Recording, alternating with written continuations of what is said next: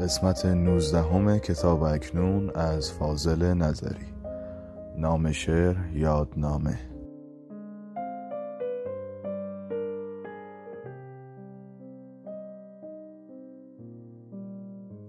با اینکه فکر می کنم انسان مخیر است راضی شدن به بازی تقدیر بهتر است.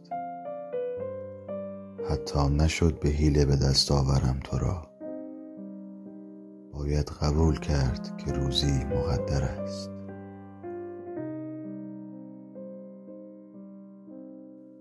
ما را توان ترجمه اشک و آه نیست. این شرح حال دل به زبانهای دیگر است.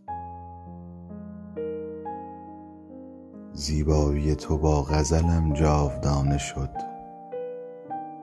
وصف تو شعر نیست کتابی مصور است. با آنکه پا گذاشته بر تربتم بگو این خاک یادنامه گلهای پرپر است